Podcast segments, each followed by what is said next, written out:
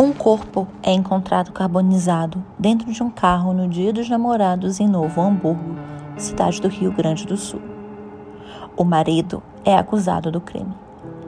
Esse caso envolve fitas cassetes de sexo, traições, escutas, grampos telefônicos e a Interpol. O episódio de hoje é o caso São Felício. Hey! Você se interessa por crimes reais, serial killers, coisas macabras e tem um senso de humor um tanto quanto sórdido? Se sim, você não está sozinho. Se você precisa de um lugar recheado de pessoas como você, venha conhecer o podcast Pátria Amada Criminal. Todas as semanas tentamos entender o pior da humanidade. Nesse processo a gente ri, chora, fica brava, fofoca, porque afinal de contas é assim que a gente fala quando está entre amigos. Suas novas melhores amigas trevosas estão aqui no Pátria Amada Criminal. Oi, pessoas, tudo bom? Primeiramente, sejam muito bem-vindos a mais um episódio do Sub Investigação.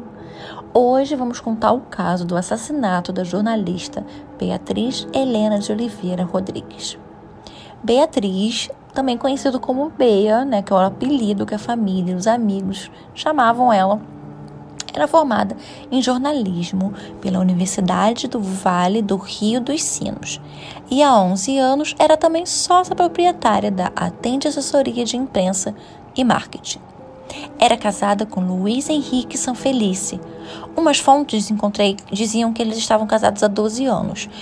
Outras fontes diziam que eram 10 anos, então eu não sei exatamente quanto tempo de casados que eles tinham.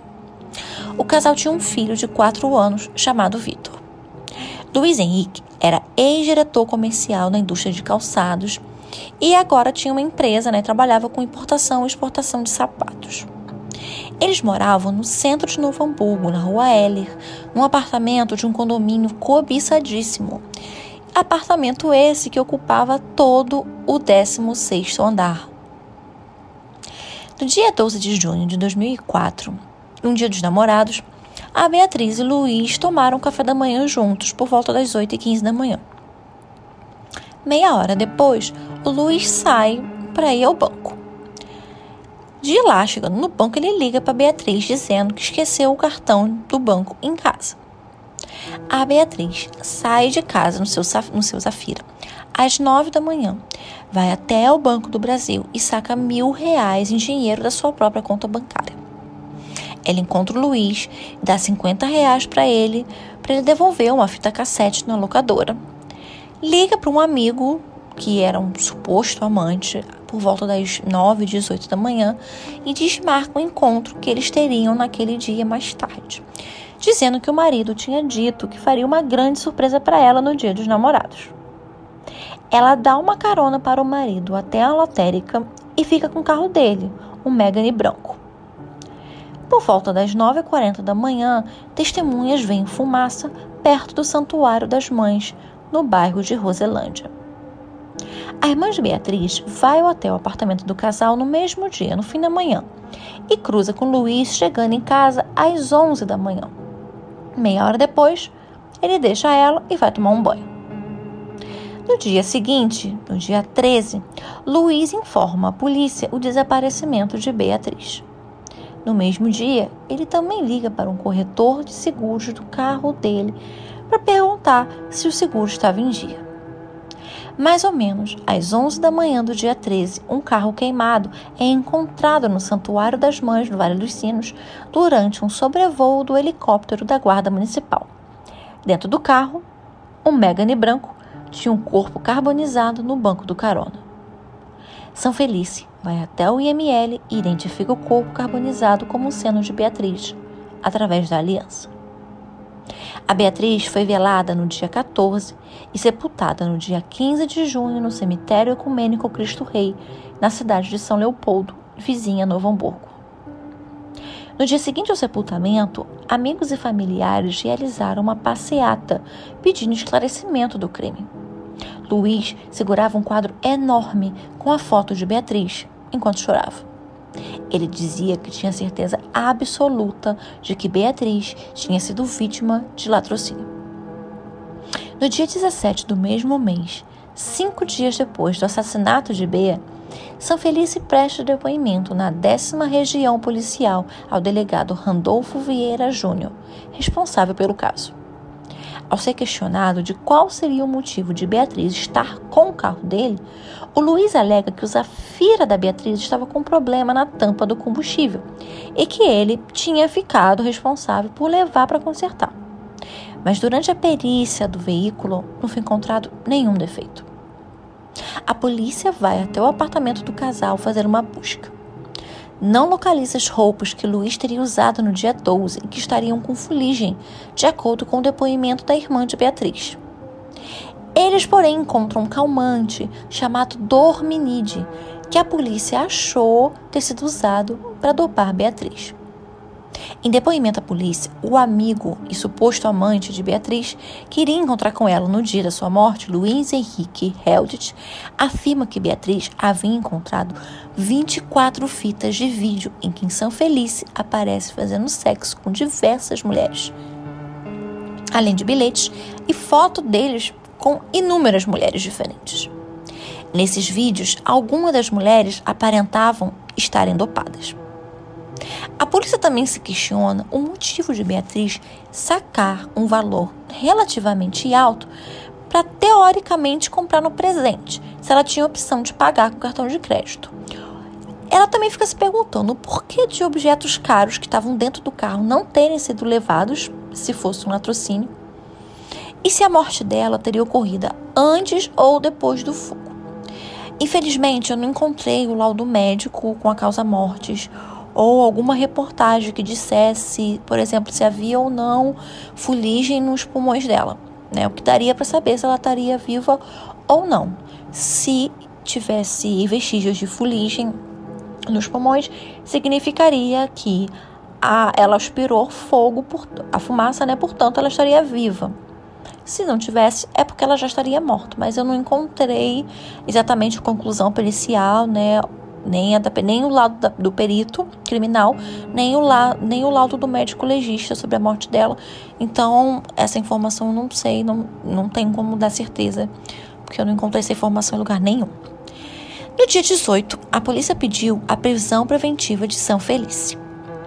O delegado entrou em contato com a montadora Renault, que confirmou que não era possível tirar combustível né, do tanque do, do carro por sucção então a polícia concluiu que a troca de veículos aconteceu porque o combustível já estava no carro separado, dentro do carro. O foco do fogo foi o corpo de Beatriz, o que corroborava a ideia de que o propósito do incêndio era a morte dela. Em entrevista no dia, no dia depois da prisão de São Feliz, a polícia apontou dois motivos que eles acreditavam ter sido o do assassinato: motivo passional e motivo financeiro. Havia uma pólice de seguros feita no dia 5 de fevereiro de 2004, no valor de 350 mil reais, em nome de Beatriz, em que o único beneficiário era Luiz Henrique São Feliz. Durante os interrogatórios, foi localizada uma mulher de 31 anos, amante de São Feliz há 9 anos, e para quem ele havia comprado um apartamento. Ela, em depoimento, diz que no início daquele ano, 2004, ele havia comentado em colocar fogo no carro dele porque não estava conseguindo vender. Também contou que na semana do crime, ele havia comentado com ela que tinha certeza de que estava sendo traído por Beatriz. Ele, o cara que tinha uma amante, praticamente durante todo o tempo dele de casado, estava chateado por supostamente estar tá sendo chifrado porque ela, a Beatriz, podia estar no trisal sem saber que estava no trisal, mas ele não podia, né? Ele jamais podia ser enganado. Só a mãe do filho dele, que por um acaso também era esposa dele. Ela podia ser enganada, ele não. São Felício havia contratado um detetive particular por R$ 2.200, 20 dias antes do crime. O detetive colocou escutas no apartamento do casal e no escritório da Beatriz.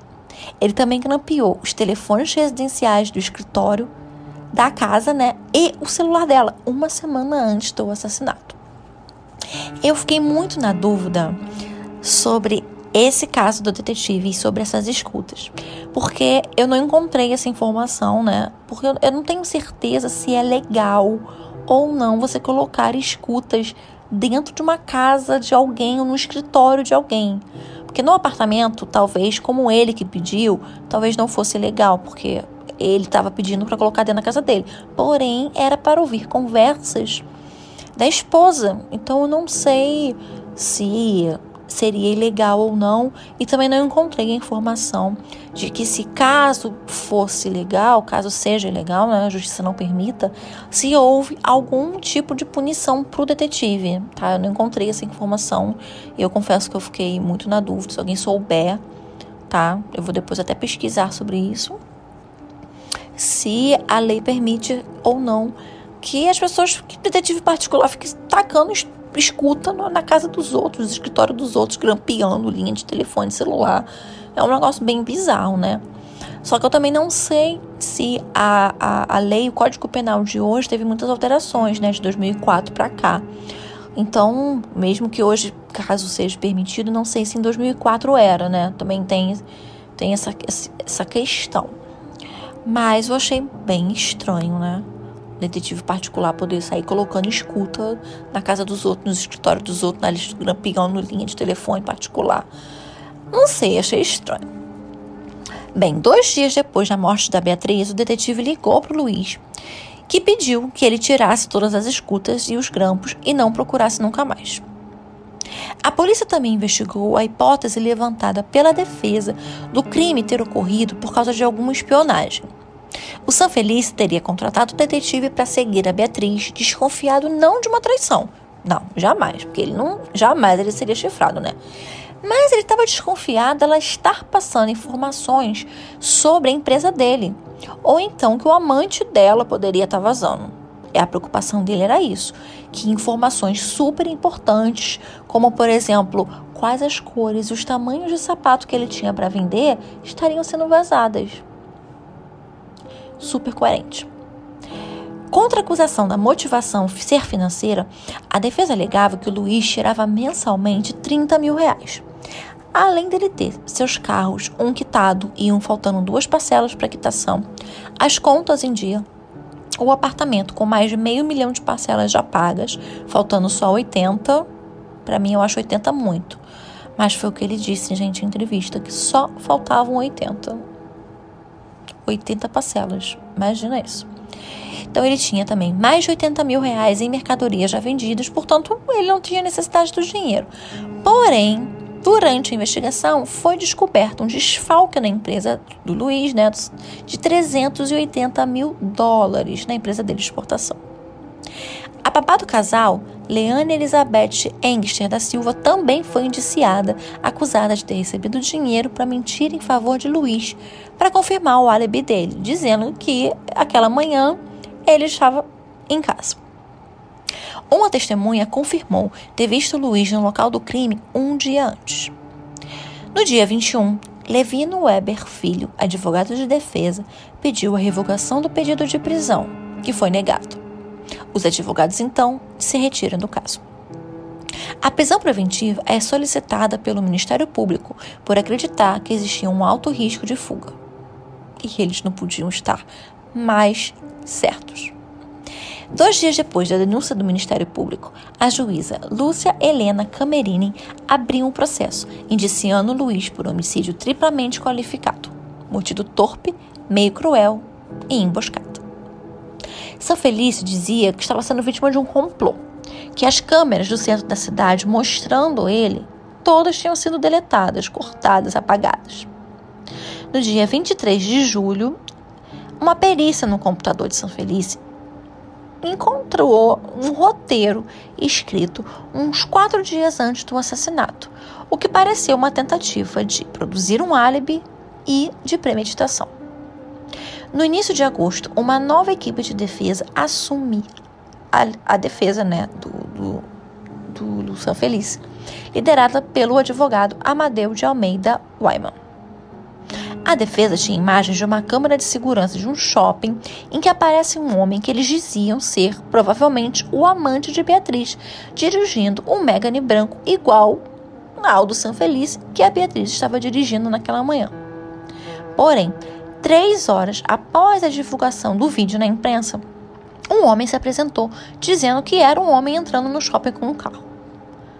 Em fevereiro de 2005, a equipe de defesa renuncia e pela quinta vez outra equipe assume a defesa do Luiz Henrique.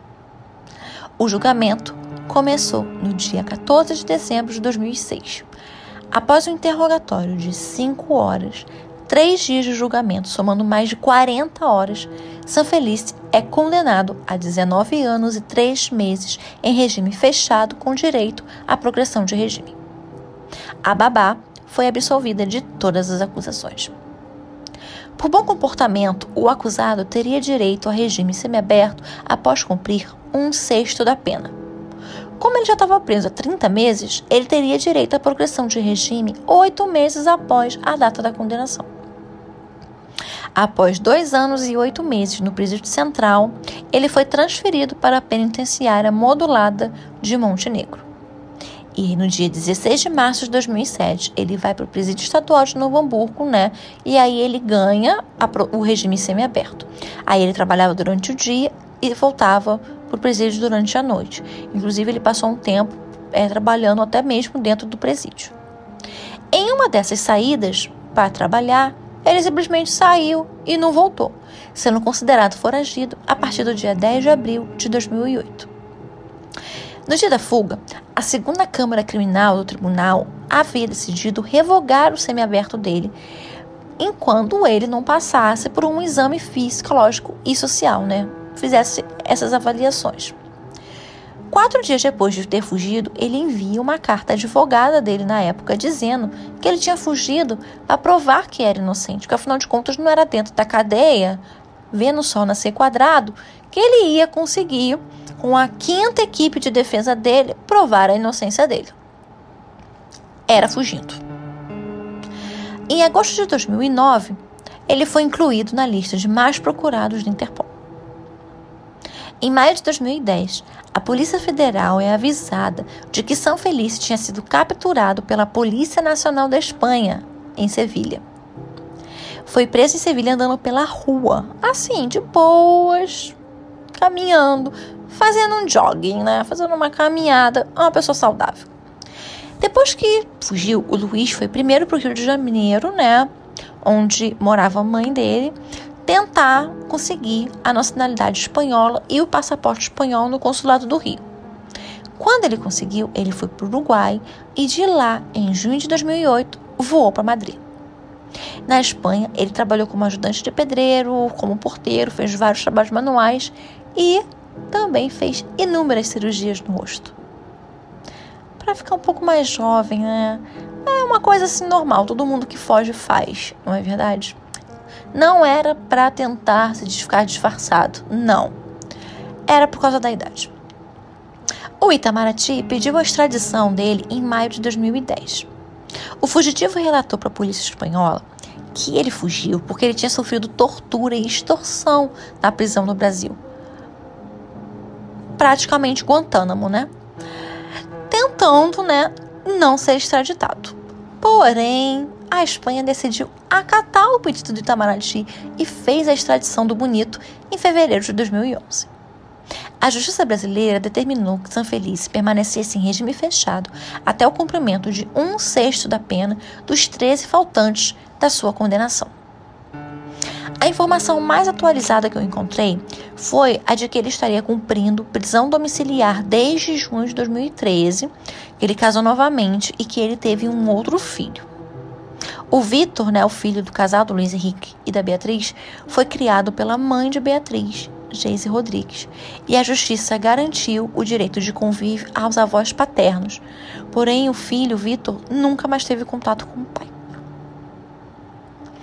Esse foi o episódio desse domingo e eu tô muito, muito, muito feliz finalmente eu consegui liberar. Eu consegui liberar dois episódios seguidos em dois domingos seguidos. Eu tava com muita dificuldade de conseguir, mas graças a Deus dessa vez foi. Então eu espero que em contrapartida vocês, por favor, ouçam, compartilhem o episódio. Se vocês estão ouvindo no Spotify ou no, na Apple Podcast, deem a sua estrelinha, curta o episódio, clica no coraçãozinho, aperta lá o botãozinho de seguir o podcast e aciona o sininho para receber notificação de episódio novo, que ajuda muito e já faz valer assim todo o meu esforço. Como eu disse, eu faço tudo sozinha e é muita, muita coisa. A gente só quem produz conteúdo sabe, é muito difícil. Então a única coisa que eu peço a vocês é para curtir, para comentar, para seguir o podcast tá? Por enquanto não tô pedindo dinheiro, tá? Eu podia estar tá roubando, eu podia estar tá matando.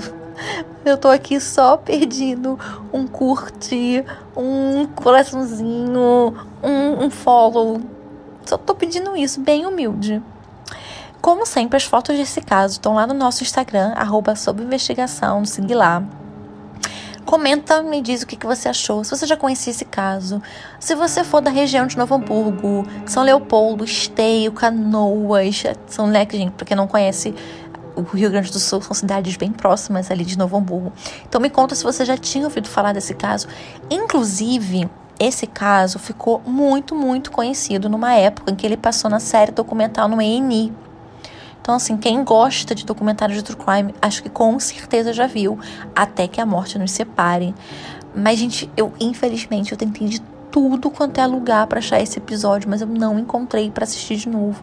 Então, se alguém, por favor, por um acaso souber aonde eu baixo ou aonde eu assisto, tem como me contar? Me, me fala lá no comentário da foto do episódio aonde que eu acho para assistir essas temporadas, porque eu, eu não sei, eu não simplesmente eu não encontro nem no YouTube. Não encontrei em lugar algum. Se não me engano, eu encontrei dois episódios soltos assim e só. O episódio que conta esse caso, se eu não me engano, posso estar enganada, é o primeiro ou segundo episódio da terceira temporada. Acho que o episódio chama Dia dos Namorados Macabro ou alguma coisa assim, similar. Mas eu não encontrei lugar nenhum essa temporada, nem os episódios.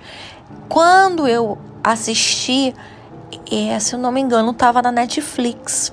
E aí eu consegui ver, assistir todos os episódios, mas tem muito tempo. E agora eu não encontrei mais nenhum streaming.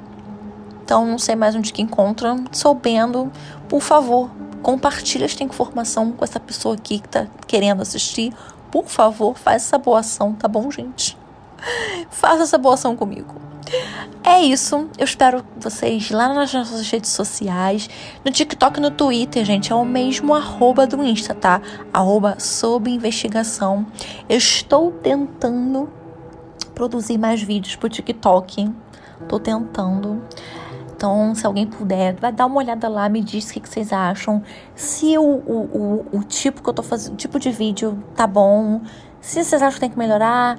Se talvez eu faça, eu faça, eu faça fazer de outro, de outro jeito, fique legal. Não sei. Vão lá, dê opinião de vocês. Acho que tem quatro vídeos lá no TikTok. Essa semana eu vou liberar mais um ou dois. É, as fotos, como eu disse, e o roteiro desse caso vão estar tá lá no nosso blog. Eu vou deixar aqui na descrição do episódio, tá? Vocês podem ler direitinho, ver tudo direitinho. Eu vou colocar os links das fontes, tudo bonitinho para vocês verem. Infelizmente, não vou ter a fonte do episódio, porque eu queria. Porém, não tem esse vídeo. Vou ficar devendo. E isso é tudo por hoje. Até o próximo domingo, até o próximo episódio. Beijos!